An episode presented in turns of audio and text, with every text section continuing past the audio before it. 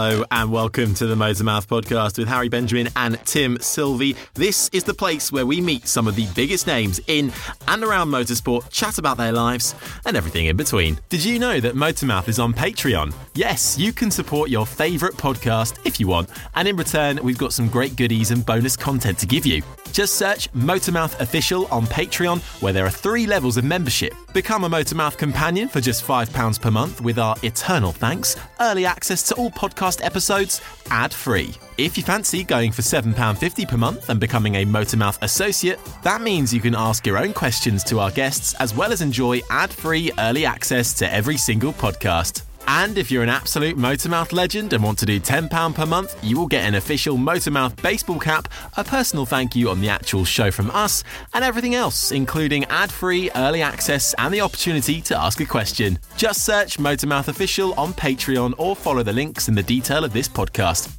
Your support means everything to us and keeps us going, so thank you. Before we kick off with today's guest, we must tell you about our Season 5 sponsors and the great team over at Motus One. Sponsors are vital for our survival and ensure we can continue to bring you interviews with the biggest names in racing. So if you or your company require event transportation, Dana and his team at Motus One has you covered anywhere in the world. From a single chauffeur driven sedan to a fleet of luxury SUVs, Teslas, or motor coaches, find your transportation solution with Motus One. With offices worldwide, including the Middle East, Europe, and Africa, they can support your transportation needs regardless of your location. Motus One is committed to world class service at the best possible rates to ensure your event goes without a hitch. Contact them at motus1.com. We'll put all their social links in the podcast description. And a massive thanks to Dana, their CEO and founder, for having faith in our show and joining us for season five.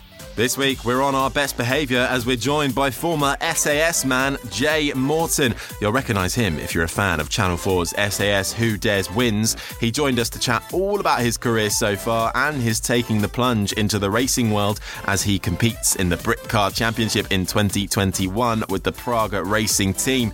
He's climbed Everest, he's written books, he's done everything and more, and he's here to tell us all about it. Thank you so much to you guys who continue to download and listen. If you like it, please do leave us a review. It really helps us to get bigger and enjoy. I need to head to Essex to introduce my co host. Now, Essex is home to the burial site of King Harold, who famously fell at the Battle of Hastings in 1066. His resting place is Waltham Abbey. What better tenuous link to bring in another Harold, or as I like to call him, Harry Benjamin? How are you? Not technically a Harold, but I'll take that. I really thought you'd run out of your Essex facts, so well done. Waltham Abbey, that's where I take my car to have it serviced. Uh, so it's nice to know there's a nice bit of history there as well. Oh, well, there we are. Good, good little stat for you there. How's things? How are you, Timothy? I'm all right. Um, this is a late one for us, isn't it? It's uh, 8 p.m. as we speak now.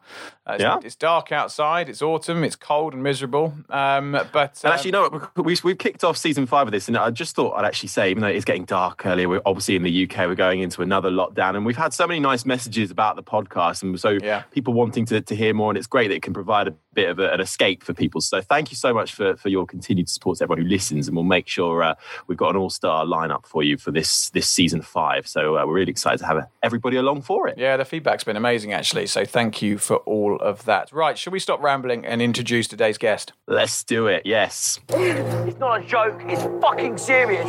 That's right, it is serious, people. Today we have to be very careful what we say to our guest. Why? Because he's incredibly tough and can most likely take down Harry and I with a glance. It's former SAS operator turned racing driver Jay Morton. After an initial stint in the Paras and tours to Afghanistan and Iraq, Jay went through the grueling Special Forces selection process and onto a 10 year career with the UK's elite. He's climbed Everest twice, and you'll know him as one of the terrifying directing staff on Channel 4's SAS Who Dares Wins. He's also become an author, having written his first book called Soldier.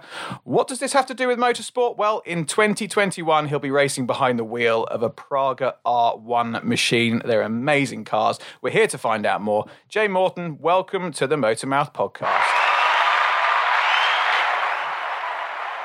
Jay, thanks so much for joining us. So, so where are you abouts in the world at the moment, and how, how's your 2020 been? Um, I think my 2020 has probably been just the same as everyone else's. Quite eventful. Um, uh, yeah, so I'm down on the south coast at the minute. Uh, so I spent all of the year down here. Um, it's the perfect location to be in lockdown, to be honest, because uh, right next to the coast and plenty of countryside. Yeah, that is perfect. I'm jealous. I mean, lucky I've got a garden, but yeah, that's what you want, really. But um, before we get on, obviously, to to your your new sort of racing venture, um, we like to go back to where it all started, really, with all our, all our guests, and, and find out, you know, what was life like growing up for you? What what spurred you on to to head into to the career that you've had, which has obviously been quite varied. Uh, yeah, um, so I'm kind of from just normal background. Um, so I'm a northerner by by heart. I grew up in Preston in Lancashire. Um, yeah, just a normal background. Grew up playing sport, um, and then yeah, I kind of found the military. And um, for me at the time, like I, I, was never someone that liked school. Kind of always getting into trouble, and uh, found that my attention span in school was was completely too short.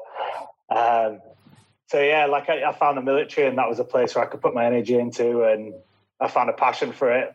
Ended up joining you know, when I was 19 years old, and that was the time that kind of the Afghanistan's and that kicked off. So got my fair share of Afghan tours and um, Iraq tours, and yeah, and then led on to the special forces and, and, the rest of the career. And was that just a case of, you know, there, there was nothing else you, you, saw yourself doing or you could see and, and you just sort of stumbled across the military? Or was there anything in your family that might indicate that? Or was it just completely, you saw it and you went for it?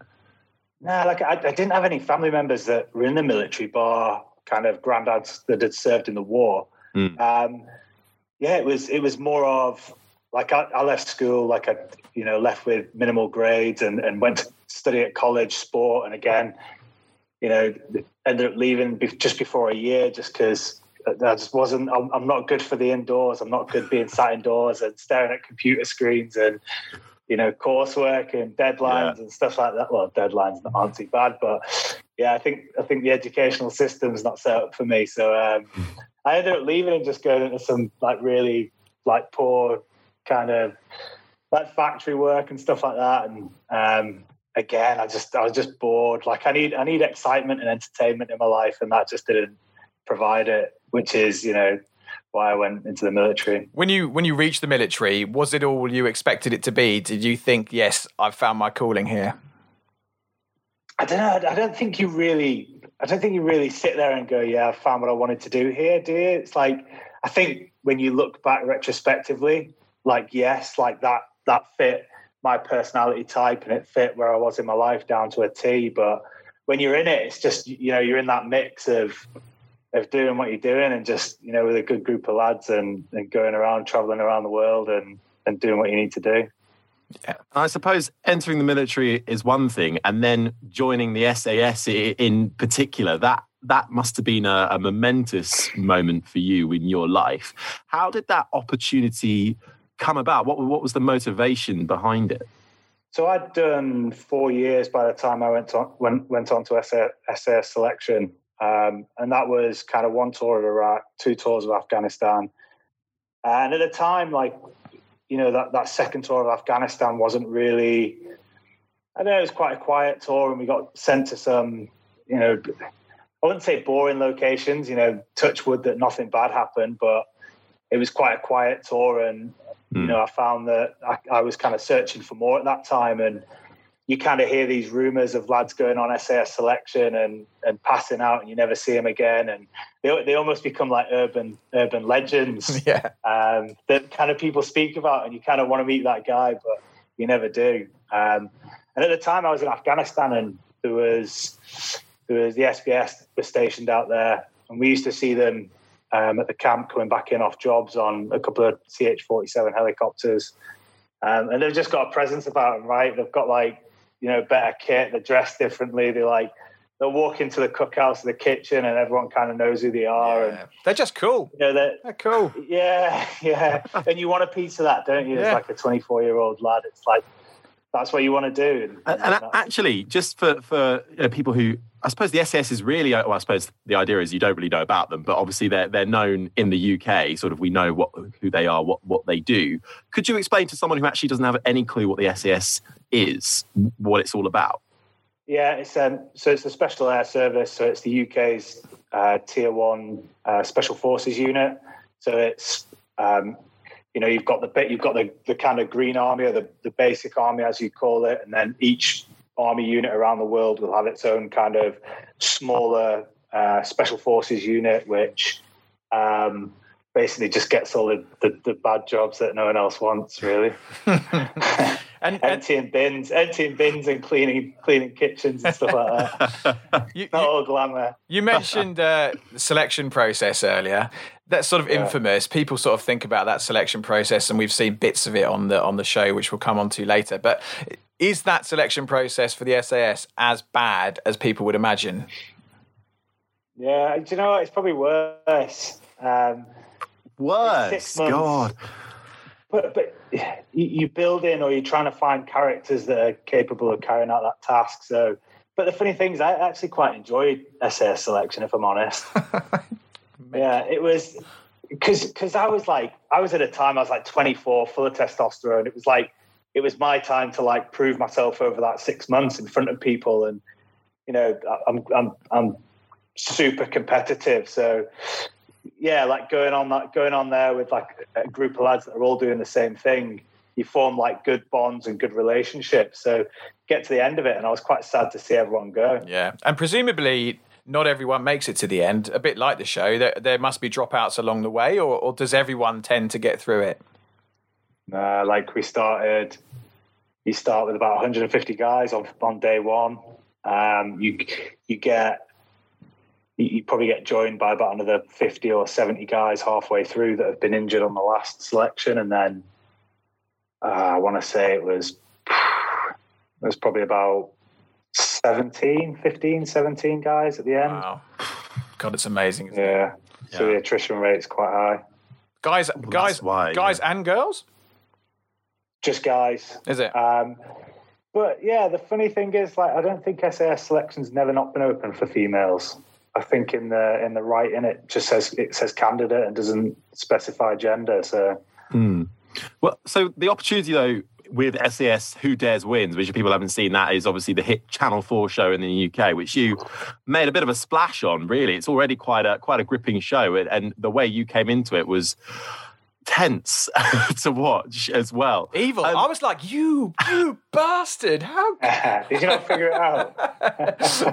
no, far too stupid. Just what I just remember watching that that poor woman who um, I can't remember her name, but she had to hold hold the uh, her thing over her head while you just. Yeah. I was just watching that. I went, oh my god!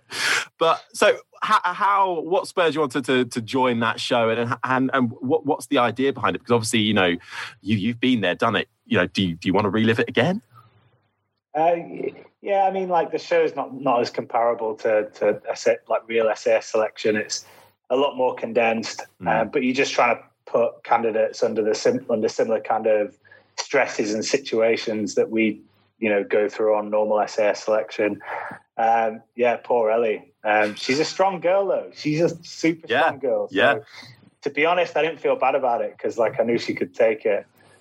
Uh, but yeah, yeah, like um, yeah, do you know like the show puts out a good message, right? In mm-hmm. in, in these years, the, the lads and the DS, they're, they're all good role models, and and that's what I saw before I went on the show. And you know, if the show wasn't doing like putting out that positive message and kind of you know coming across the way it does, then I, I probably wouldn't have done it. But yeah, yeah I, I, one thing I've really noticed about it is that obviously, you know, you've got to be physically fit, and you can. There, there is there is literal ways you can improve your physical fitness. You know, that that is, you know, there's set in stone. There's so many different ways you can do that from diet to exercise.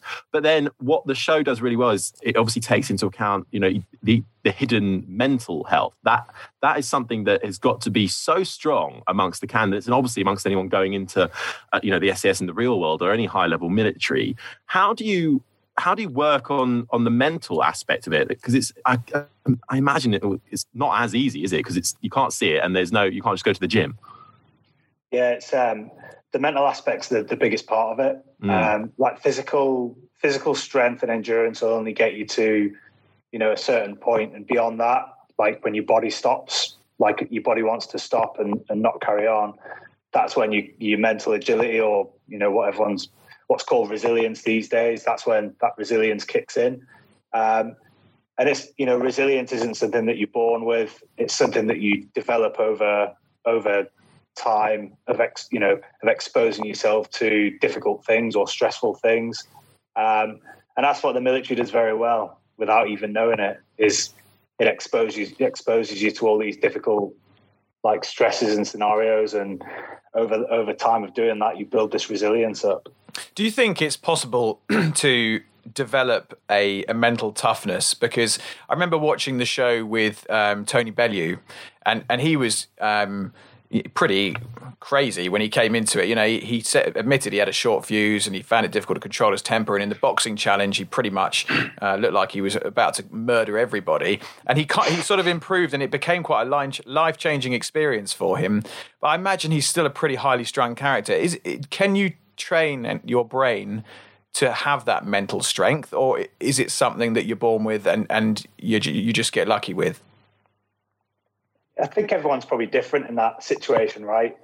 Um, like, you know, you could take someone who's probably developed it over their childhood through, you know, growing up, through parents, parenting, and through what happened at school, and you know, they, they've probably just ended up, you know, I don't know whether it's in certain situations that have just given given them that mental resilience or given them a reason to want to push themselves beyond what they're capable of.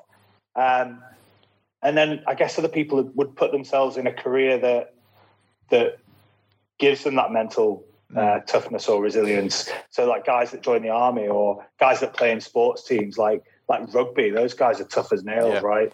That's because they're constantly week in week out throwing the bodies into into other guys' bodies trying to stop them.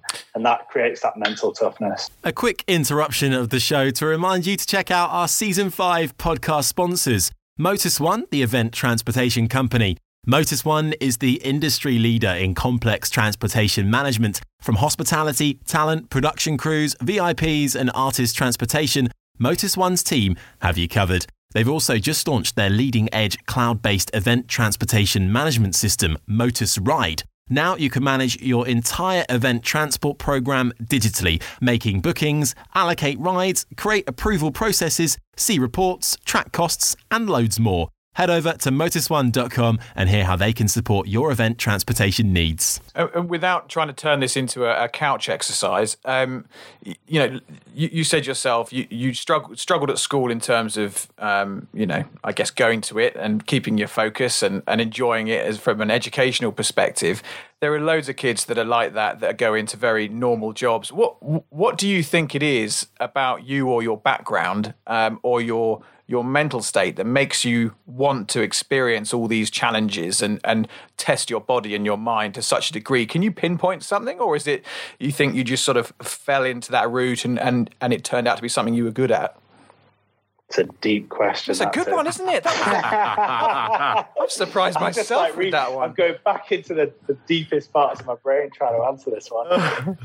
um, I don't know, you know, like I think I think part of it is part of it is like my like the way I grew up. Probably just you know, I used to walk to school. It was like a an, you know a mile and a half to walk to school, and you do that in the winter. You do that you know, in the in the snow, in the wind, in the rain. Um, I had a paper round when I was a young lad, so I used to manage two paper rounds actually, and then used to work in a chip shop and a, and have a milk round all in one. So I was like I was like the richest guy at school, but um, I was I was like on zero uh, sleep. I imagine yeah, the, you're doing the, the milk the, round and the paper round. Yeah, yeah, the tiredest guy at school as well. Um, so yeah, I think it's partly like you know I grew up playing like rugby as well, so it's probably partly like a little bit of that, and then um, I don't know. I think it's hard to pinpoint like exactly where it came from. Like I'm I'm really competitive, so I'm always trying to beat people. Um, so there's that element of like com- like competitiveness. Mm. Um, and then when you get thrown into the army, it's like all that mixed into one. Um, yeah, you end up yeah, up makes for a good soldier. Yeah. What yeah, What exactly. is the biggest challenge you've ever had? Um, biggest challenge. Do you know? Do you know Everest is probably one of the hardest things I've done. And you and you done that twice? yeah. Yeah. Casual. Yeah, yeah, yeah, it is. Talk, um, talk, to us about Everest then. That I mean, I just I can't even get my head around it because people getting to base camp is is an effort in itself, and then you and then you go even higher, and and obviously it's so dangerous and perilous, and it, it's I can see the appeal of it as well, but I can also see the absolute reason of never ever wanting to do it. Yeah, but it's like one of those things that you just put yourself through hell for six weeks Yeah. to just get to the summit of something, um, just to say you've done it. And like even even getting to the summit is like quite a bit of an anticlimax mm. because at the end of the day, it's just it's just a patch of land on the earth, isn't Yeah. it? So, you, So did you this, to like did you get to the summit both times? going- yeah, both times. Yeah. Both, so it wasn't even like you failed the first time. You thought, okay, I've got to do it again because we're getting to the top. You thought, no, I'll do it. I'll do the exact same thing again. Yeah. And weirdly, I felt stronger the first time. I felt, I felt fine. I felt I had like a really good run at it. So I was Yeah. like, the second time, I'm going to feel the same. But the second time, I had like, I, I was ill, like I, I had bad diarrhea. Oh Um, god. I had like a really bad day that I thought I was going to die. Um, and then, yeah, like when I got to the top, I was just, I was like, I like I've got the ability to just keep trudging on and, and keep going regardless of how I feel. Mm. Um, like I've always got that reserve, that kind of ten percent just tucked away. But yeah, I kind of, I, I remember shedding a tear at the top of the second summit because I was just like so relieved that that I'd made it. it and the rest, rest of the team had made it. So a third time? Yeah, yeah, Oh hundred percent. Yeah, like I was, I was supposed to climb a mountain called K two Mm. this year. Oh yeah. but obviously COVID's Mm. affected that.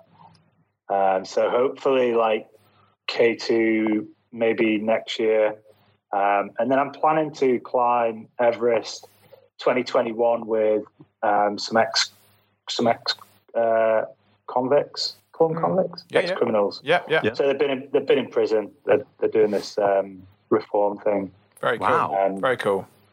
So yeah, that's the plan in 2021. So like, do, do you know what? If, if obviously if this lockdown and COVID hadn't happened, I'd be doing some sort of high altitude mountain probably every year. You're basically the, the, the man that I wanted to be. This just yeah, I climbed Everest. I left my socks up there. Went back up. Did it again. Yeah, it's, it's fine. Um, I, I've got to ask, um, Ant, um, Ant Middleton. What what's he like away from the cameras? Because he's you see him on TV and you're just like, oh my god, what an asshole! Is he is he a teddy bear behind behind closed doors? No, he just shouts and swears like every day. Exactly Like, like he is. Nah, and sound. He's, he's he's he's just a mellow character, right? And then when he's on TV, that's that's who he is. Um, do you have? Can you pinpoint a particular point of your military career, whether that be in uh, in the paras or, or in the SAS, where it's a it's a highlight for you, something that you really felt like you'd you'd achieved the greatest thing you're going to achieve? Um, th- there is, you know, there's a, there's a few moments that like I, like I actually just can't I can't speak about it just because um, just because it falls under that umbrella. Yeah. Um, military wise, anyway, I think you know passing selection was was a, a big point, um, and that was definitely although it was again quite an anticlimax because you almost just finished six months of selection, turn up to the parade square, like get given your belt and berry, someone takes a picture of you, and then that's it. You're off Yeah. to like join your team. Um, Somewhere. yeah. So so yeah, like that, and then I know the first summit of Everest was whilst I was still serving, so that's probably a massive achievement. And then like you know that first Af- you know some of the Afghan tours, and you know the, the you know managed to tick off quite a few things, but Mhm. yeah. So you, you've achieved obviously some amazing things in your career. You, you've got that mental strengthness as well as that physical strengthness, all things that you need really to be a racing driver. Um, so let's turn to racing and, and the world of motorsport. And you're going to be making your racing debut, all, all things uh, COVID wise planning out well, uh, driving in the Praga R1 in 2021 for VR Motorsport. So congrats first of all but also wh- wh- how did that come about where did motorsport come from for you Um, I think it just ticks all the boxes of stuff that I like doing. yeah Um, and uh, do you know what? It was just a like a brilliant opportunity from from the guys at Praga, from Mark, and um, yeah, we we touched base during lockdown and chat, chatted, and you know he you know they're launching a new car next year, so it Mm. was um, they're looking at putting some people through and, and racing in uh, Britcar endurance in the R1.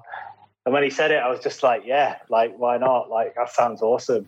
Um, so yeah, like I've you know I've got some some sort of like driver training that I did whilst I was in the special forces. Uh, so you know we've done quite a few track stuff, quite you know car handling, like J turns, like the evasive stuff, trying to knock cars out the way and escape out of sticky situations. Perfect for uh, for a racing series. yeah. yeah, and we've done like loads of fast driving on like the UK roads and around London. So, um, but yeah, like racing's a completely different kettle of fish. Are, are you into motorsport at all, or was it? Do you are you a fan, or is it just you you put two and two together and this opportunity came about? Yeah, like I love motorsport. Like I'm not like I love like a load of things, but I don't I don't have time to like commit and sit down and watch yeah. it. Um, but in terms of like, you know, I grew up around I grew up around motorsport. Like my dad, my dad always used to take me down to the NEC to the classic car shows.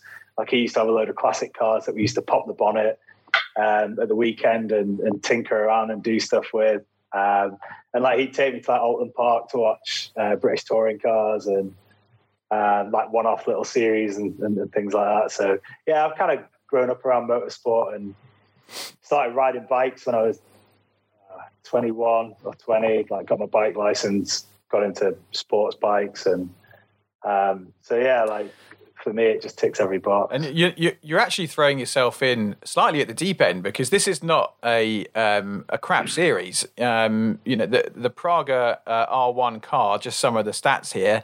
Four cylinders, 16 valves, 380 brake horsepower, uh, horsepower 410 newton meters of torque, two litre, but 625 kilograms. So that thing's going to fly because it weighs about as much as I do. Um, yeah. you, you, have really gone for it. Um, are you prepared for, for what's going to come? Do you have any sort of expectations about how you're going to get on next year? Um, do, do, you know what? It, do you know what it is for me now? It's just trying to get as much track time as possible and trying to get in the car as much as possible, mm. just to just to build up to that to that level. Because, like I know for that first year, I'm definitely not going to be at the same level as the other guys. Because um, you know, I've, I've, met a few other guys like the, the two um, drivers that just they've just won Britcar now uh, they've just won the championship, Danny and Jem. Mm. Like Danny started racing when he, when he was eight years old, and he's now 19 years old. So wow. to get up to that standard for me so quickly is going to be a massive challenge. But um, yeah, like it's just about it's just about getting constant track time now for me and just practicing. Mm. Yeah. And, and, actually, someone involved, obviously, quite a lot with the team. One of your teammates next year, Martyn Compton, who has obviously had a previous career involved in the military as well, suffered a near fatal explosion and third degree burns to 75% of his body. He must be a huge inspiration for you as well.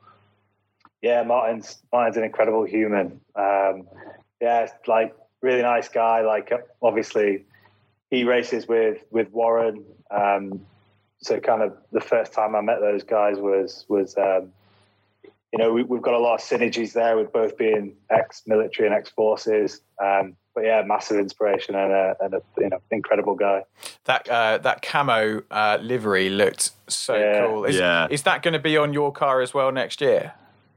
I hope so. It looks. It they looks won't see you coming. yeah, I just see like a bush driving around. when you do a J turner, then I think they might know who it is. Um, yeah. Start ramming them off the road. We did yeah. this in the military. It's absolutely uh, very exciting. Um, but in terms of getting track time, then how how possible is that to do for, for the rest of the year? Um, not like well, we'll have to see, won't we? Kind of, we're just just going into this second lockdown, so you can't technically very, work very from possible. home. You can't technically work from home, so there you go. Well, yeah, you can travel for work, can't you? So, exactly. Yeah, just use that as an excuse. It just depends if they keep all the um, the track days open. Um, I think I've got so I've done three races already in uh, in, in Ginetta. Um, I've got another race coming up, or another two races coming up. So we'll just have to see how that mm. that plays out with the whole lockdown thing. And I know it's obviously uh, you don't really want to think about you know if you can win the championship or, where you might come, but what what's a reasonable target do you think for you? What will you go away happy with come the end of the season? Um, do you know, like the, the, the competitive soul inside of me just wants to win everything, but yeah. I think reality. Do you know what? Like even just getting like finishing the first few mm. races, I think is a massive milestone for me. Um, because because like I'm going to be new into the car, so just getting used to the handling of the handling of the car and just being able to drive that car on its limit um, and just being able to push myself each race and each time I go out in that car. So, yeah, like yeah, just finishing the races at the start will be a, a, massive milestone. And and for those that don't know, just tell us a little bit about the championship that you're going to be taking part in. Yeah, so it's Britcar Endurance. Um, so I believe there's four or five classes in Britcar, um, and this is Class One, uh, the Praga R1. Uh, so it's against kind of Ferrari, Ferrari Cup, and um, what else, like Porsche 911s, uh, that kind of car. Well, we can't wait to watch you, and hopefully, if we're allowed to come to some of the races. Yeah, well, I was going to say we even, should. Uh, we should definitely yeah, yeah. get down. Um, well, look, Jay, we've absolutely rattled through all of that, but we do have a final three questions that we ask to all of our guests. Um, the exact three questions. Uh, it's, it's, brilliant the the variety of answers it throws up, and there's one question that I can't wait for you to mm, answer. Mm, me too. Um, Tim, do you want to kick off with the first one? I do indeed. What's got you excited at the moment? um, do you know what? I'm just about to bring a book out. Ah, yes, excellent. Which is a, a massive turn in my career. Um, so that's getting a lot of energy right now. Um, so my my book Soldier, um, which is out mid November, November the 12th. And I, I, expect the title says it all, but tell us tell us a bit about it. Yeah, so it's it's kind of part memoir, part kind of handbook. Um, I've obviously just, you know, I've been fortunate to live a lot, you know, fortunate or unfortunate to do the last 14 years in the military, 10 years in the SAS. So it's kind of just, you know, you talk about how do I get resilient. So the book, the book has a chapter on resilience, um, where I talk about kind of where my resilience came from and what I find works for me. Um, so it's kind of like, it's kind of like a, a, a self development book or a, a, personal development book.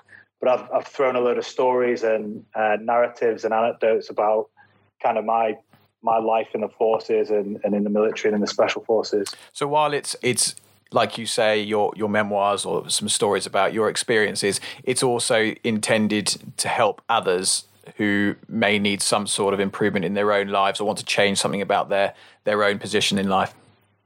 Yeah, exactly. Like it's it's basically everything that I that I believe you need to be the best soldier but that's you know you can you can read the book and you don't necessarily need to take that and be the best soldier. That's the same for everything yeah, right? it's be the best human being. It's yeah. be the best at whatever you, you do in life. Well that's exciting. Soldier that is out when you say mid-november?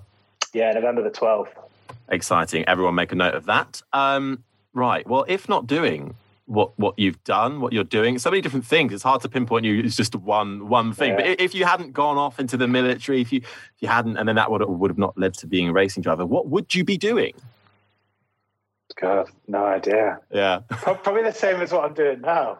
I'd, have, I'd have ended up doing something like cra- crazy, or I'd have found my way into racing cars and something to something to get the adrenaline going. Yeah, yeah, yeah, yeah. I love what I do, so like I'd have found you know, they found a way to do it anyway. Mm. Now, our, our final question is one that's um, given up a lot of different answers. We've had people who couldn't answer because they got too emotional. We had people who are scared of very odd things, including tea bags. We would like to know from you, Jay Morton, what? He's scared of tea bags. Uh, uh, Crofty, you know the F1 commentator, Crofty. Right. Yeah. Uh, he's scared of tea bags. Um, so yeah, bit bit strange. He, he, would not do well, I don't think, uh, in SAS training. No, uh, no, not so. yeah. he, would be he'd be great on SAS Who Dares Wins. Um, so uh, Jay, what? How do, how do, I beat how do I beat tea bags? with difficulty, but there are some yeah. there are some other weird ones in there, but that was up there. Um, what are you scared of? Um, do, do you know, like this is a bit deep, but like, do you know what scares me? Just, just boredom and like just not living a fulfilled life that I enjoy. Mm-hmm. Like that scares me more than like I, I don't have any fears in terms of like tea bags or spiders or anything like that. No, like like actual fears, but kind of just that, you know, just getting to getting to like an older age and just looking back and just going, wasted that. Yeah. Yeah, I think that's something a lot of people probably relate to, whether they say it out loud or not, really. And I think, uh, well, what you've certainly done already in your career, with much more to go, I don't think you'll have any dangers of, of doing that. Um, Jay Morton, thank you so much for coming on to the Motormouth podcast. We can't wait to see how you get on next year, uh, turning your hand to being a racing driver. I'm sure you'll absolutely smash it. Um, and who knows, maybe there's some more SAS Who Dares wins in the pipeline um, as well. And of course, good luck with your book, Soldier, out mid November. Jay Morton, thank you so much for joining us. Thanks, Jay. Cheers, guys. Appreciate it. Before you hop off, one final reminder to check out the guys and girls at Motus One, your new transportation solution for minor, mega, and signature events anywhere in the world. Motus One simplifies the complex process of event transportation and provides clients with unrivaled service and support to ensure your event's transportation needs are fulfilled. Check them out today at motus1.com. And if you tell them you found them through the Motormouth podcast, you'll get up to 20% off your first booking. Now, doesn't that sound good? Thank you so much for listening to the Motormouth podcast. Do make sure you give us a follow on our socials Twitter at Motormouth underscore. Instagram at Motormouth underscore official, and Facebook, just search Motormouth. You can download the Motormouth app where you can get exclusive video content from MMTV, create your own social profile to interact with other fans, and check up on all the latest happenings with whatever motorsport takes your fancy. Don't forget to like, subscribe, and review, and until next time, you've been listening to the Motormouth podcast.